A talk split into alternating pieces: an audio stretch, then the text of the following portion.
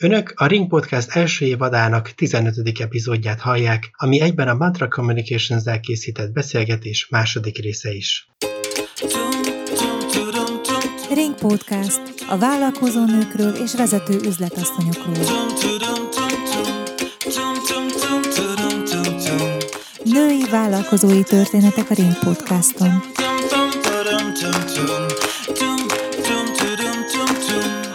Iratkozz fel a Ring Podcast csatornájára a Spotify-on, a Google Podcaston és az Apple Podcast alkalmazásokon.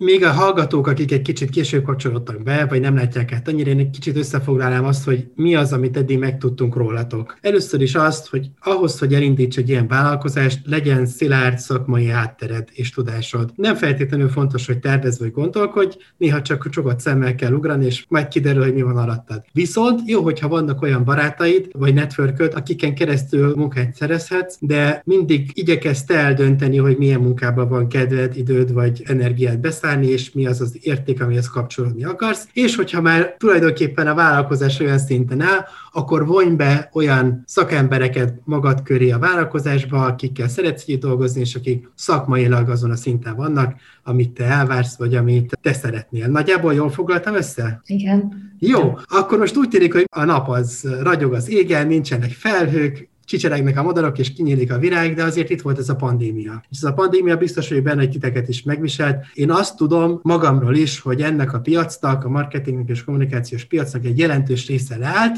Persze egy része működött, mert hogyha krízis van, akkor még jobban kell hirdetni, még jobban kell a kommunikációra hangsúlyt fektetni de nem tudom, ez hogy volt, titeket mennyire viselt meg ez a dolog, és ha megviselt, akkor hogyan tudtátok ezt kezelni, hogyan működik a mantra krízis helyzetben? Rettenetesen megviselt, valójában a maga módján visel a mai napig minket, ezt vállaljuk, és szerintem jó is, hogyha erről beszélünk, és sokat beszélünk, hogy viselte maga a szakma, illetve hogy viselték a kisvállalkozások, és viselik ezt a helyzetet. Nekünk egyébként az előtte lévő év sem volt már könnyű, amire még utána jött a COVID is. Abszolút földbe döngölt egyik pillanatról a másikra minket a COVID, mert egy óriás egész éves projektet kezdtünk el februárban, ami mind a hármunkat egész évre lefoglalta volna, még bevonva más plusz alkalmazottakat is, és ez tűnt el egyik pillanatról a másikra, ez egy meglepő módon rendezvény lett volna. Úgyhogy a semmiből kellett a COVID kezdetén találnunk olyan megoldásokat, amikkel túlél a cég. Nekünk a 2020-as év a szó szerint csak a túlélésről szólt, egyik hónapról a másikra élés, ami egyébként még most is megvan a maga módján, abszolút nem lehetett tervezni, és a megoldás az a rugalmasság, és annak a keresése, hogy mit tudsz csinálni, hogy tudsz csinálni, mit tudsz még eladni, vagy hova tudsz menni. És ez az út, ami a maga módján egyébként minket eddig kivezetett, vagy vezetett a Covid alatt.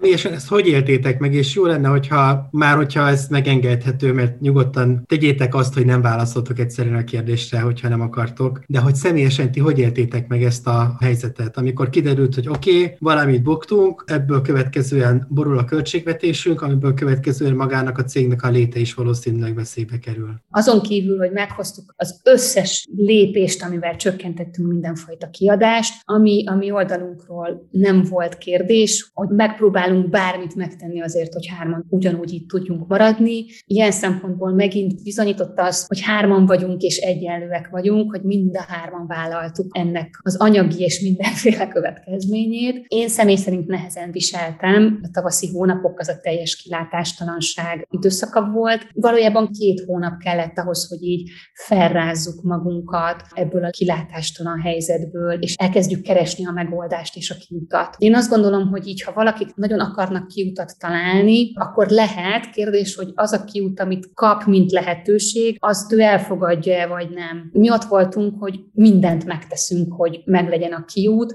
úgyhogy vállaltunk olyan munkákat is, amiket egyébként lehet, hogy másképp nem vállaltunk volna el, de ez volt a megoldása ennek a krízis helyzetnek. Cég szinten nézve egy óriási sok volt, ami alól mi egyébként jellemző jellemzően ilyen sok hatás esetén úgy szoktunk működni, hogy először nagyon gyors döntéseket képesek vagyunk meghozni, rögtön a, sok hatást követő, de egy pár nap vagy pár hét után akár, de attól függ, milyen szintű dologról beszélünk, ott akkor hirtelen jön minden, ami akkor nem jött, amikor a sok hatás volt. Tehát, hogy nagyon gyorsan tudunk cselekedni, és szerencsére nagyon gyorsan is cselekedtünk, ügyfél szinten is, illetve cég szinten is, amit kellett megtettük, de utána, hogy ezt is említette, volt egy ilyen két, talán három hónapos ilyen bénultság rajtunk, ahol még csak azt sem tudtuk elgondolni, hogy hova menjünk, mi lehet a következő lépés annak érdekében, hogy lássunk valami a 2020-as év végére vagy a második felére. Picit átrendeződtünk, picit a fókuszokat áthelyeztük, ami tényleg egyébként tavasz környékével történt meg. Az idei év eleje az, az, az nagyon erős. Igen, ez, ez kőkemény egy év volt. Azt gondolom, hogy nekünk az ilyen szempontból nagy előnyünk,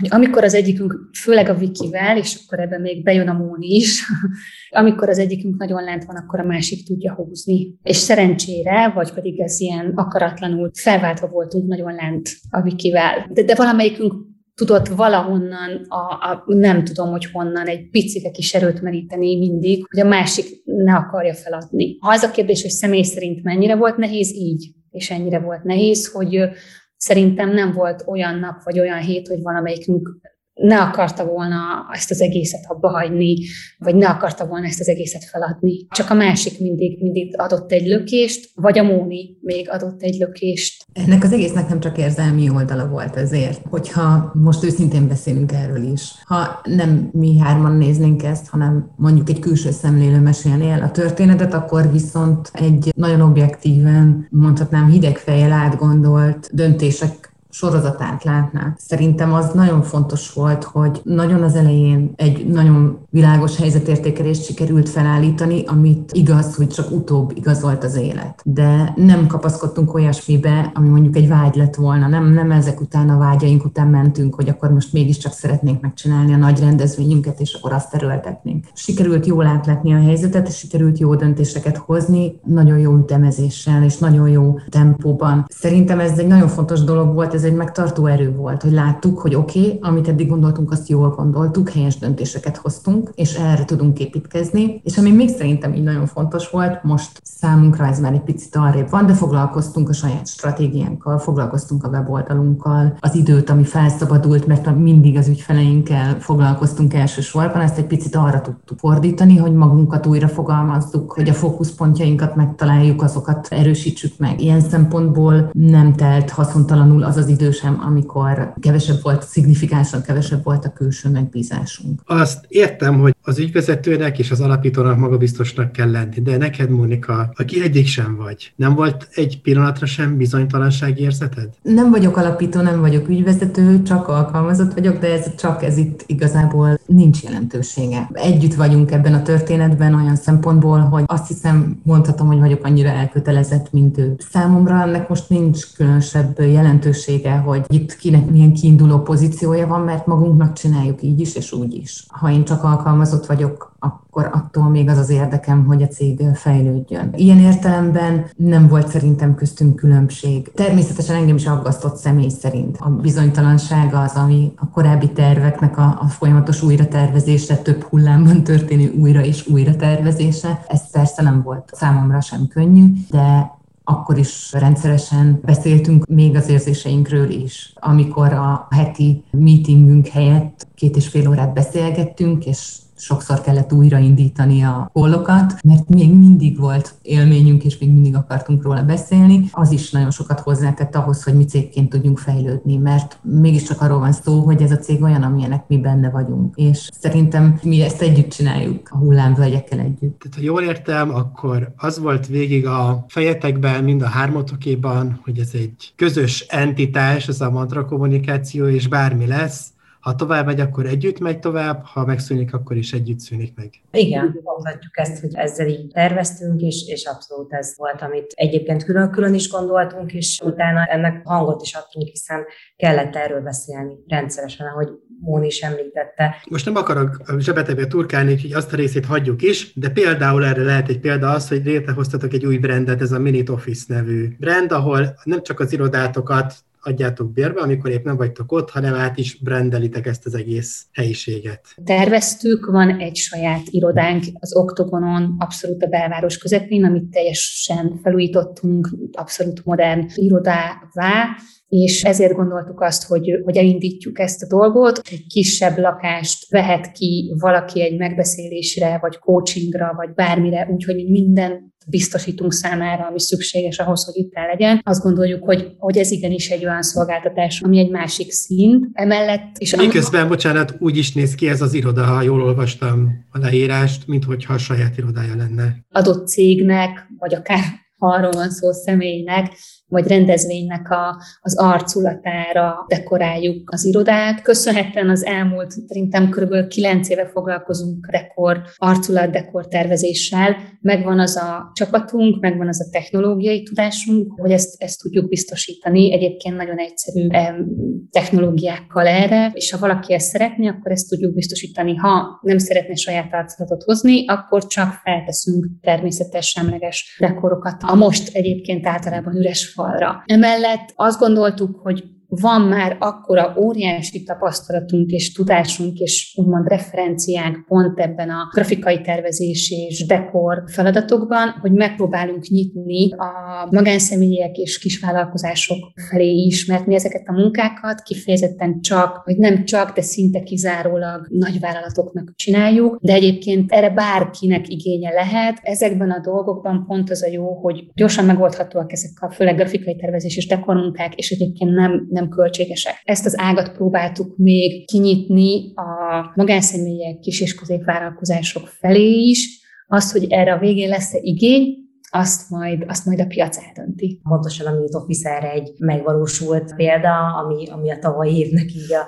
az ötletelés, a végtelen ötleteléseinek az eredménye. Na most ott tartunk, hogy tulajdonképpen a válság kerős közepében vagyunk, mert úgy tűnik, hogy lesz egy negyedik hullám is ebben a vírus helyzetben. Nem tudom, hogy ti készültök erre valahogyan. Már van-e valami a fejetekben, hogy mit fogtok csinálni, hogyha mondjuk ősztől megint bezár a dolog. Egyáltalán a ti stratégiátok szerint meddig tart ez az egész? Lehet erre egyáltalán készülni? Áttettük valamilyen szinten a fókuszt, tehát az elmúlt évet mi nagyon-nagyon erőteljesen próbáltuk arra szállni, hogy átalakítsuk úgy a működésünket, hogy többségében havidíjas munkáink legyenek, és kisebb arányban legyenek a projekt munkáink. Korábban ez pont fordítva volt. Az nagyon sokat segít, hogy most vannak olyan havidíjas ügyfeleink, akikkel tudunk tervezni, valakivel határozatlan időre, valakivel az év végéig. Ez ad egy biztonságot a jövőre nézve. Valahogy ez a második és harmadik negyed év, ez erősnek tűnik, és mi most pont azért, mert készülünk arra, hogy ez nem egy éves lesz, ezért mi most így, amik jönnek be ilyen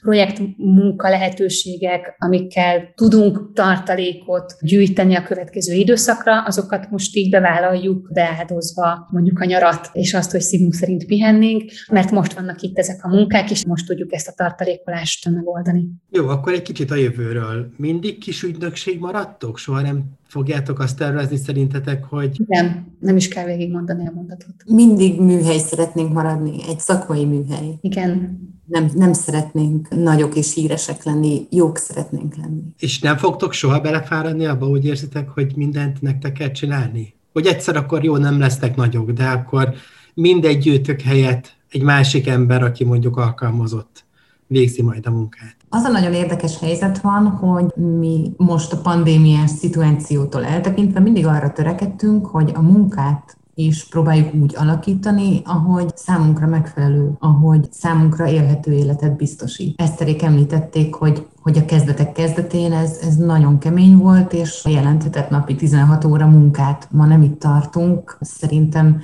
már egyikünk sem szeretne, mindegyikünk túl van ezen a fázison, már egyikünk sem szeretné feláldozni az életét a, a munka oltárán, pontosan tudjuk, döntéseket ezt figyelembe véve hozunk. Most ez a helyzet a, a pandémia miatt kismértékben ezt felülírja, de ezt szerintem mondhatom mindannyiunk nevében, hogy hosszú távon sem szeretnénk megváltoztatni. De része az életünknek a szakmánk, de nem ez a célja. Tehát akkor ez azt jelenti, hogyha most előállna egy időgép, beszállnátok mind a három az időgépbe, és előre mennénk mondjuk tíz évet, kiszállnátok az időgépből, körülnéznétek az irodába, minden úgy néz ki, hogy most kinéz, három ember ül, aki ti vagytok a számítógép mellett, és pont ugyanazt csinálja, amit ti most, és úgy látjátok rajtuk, hogy jó, vidámak és elégedettek, akkor ezt a boldog a kiállt, na ez az, így kell ennek lennie. Hát ha lesz még mantra, akkor igen, hárman leszünk benne, ha, ha rajtam múlik, és hasonló mentalitással, hasonló módon, hasonló munkákat fogunk végezni, vagy még különlegesebbeket, mint most.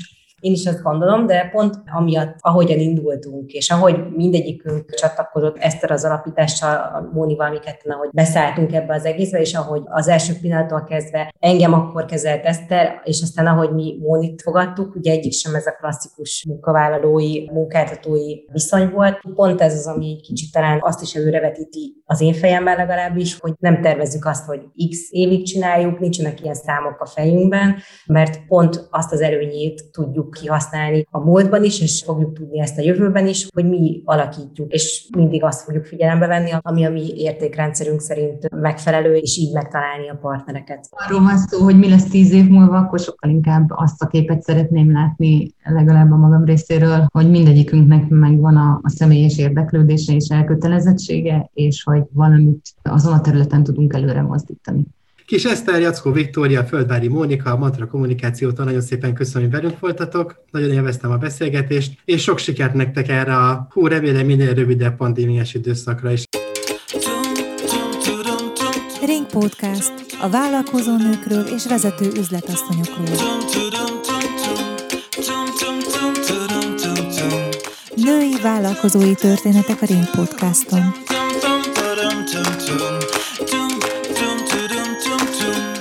Iratkozz fel a Ring Podcast csatornájára a Spotify-on, a Google Podcaston és az Apple Podcast alkalmazásokon.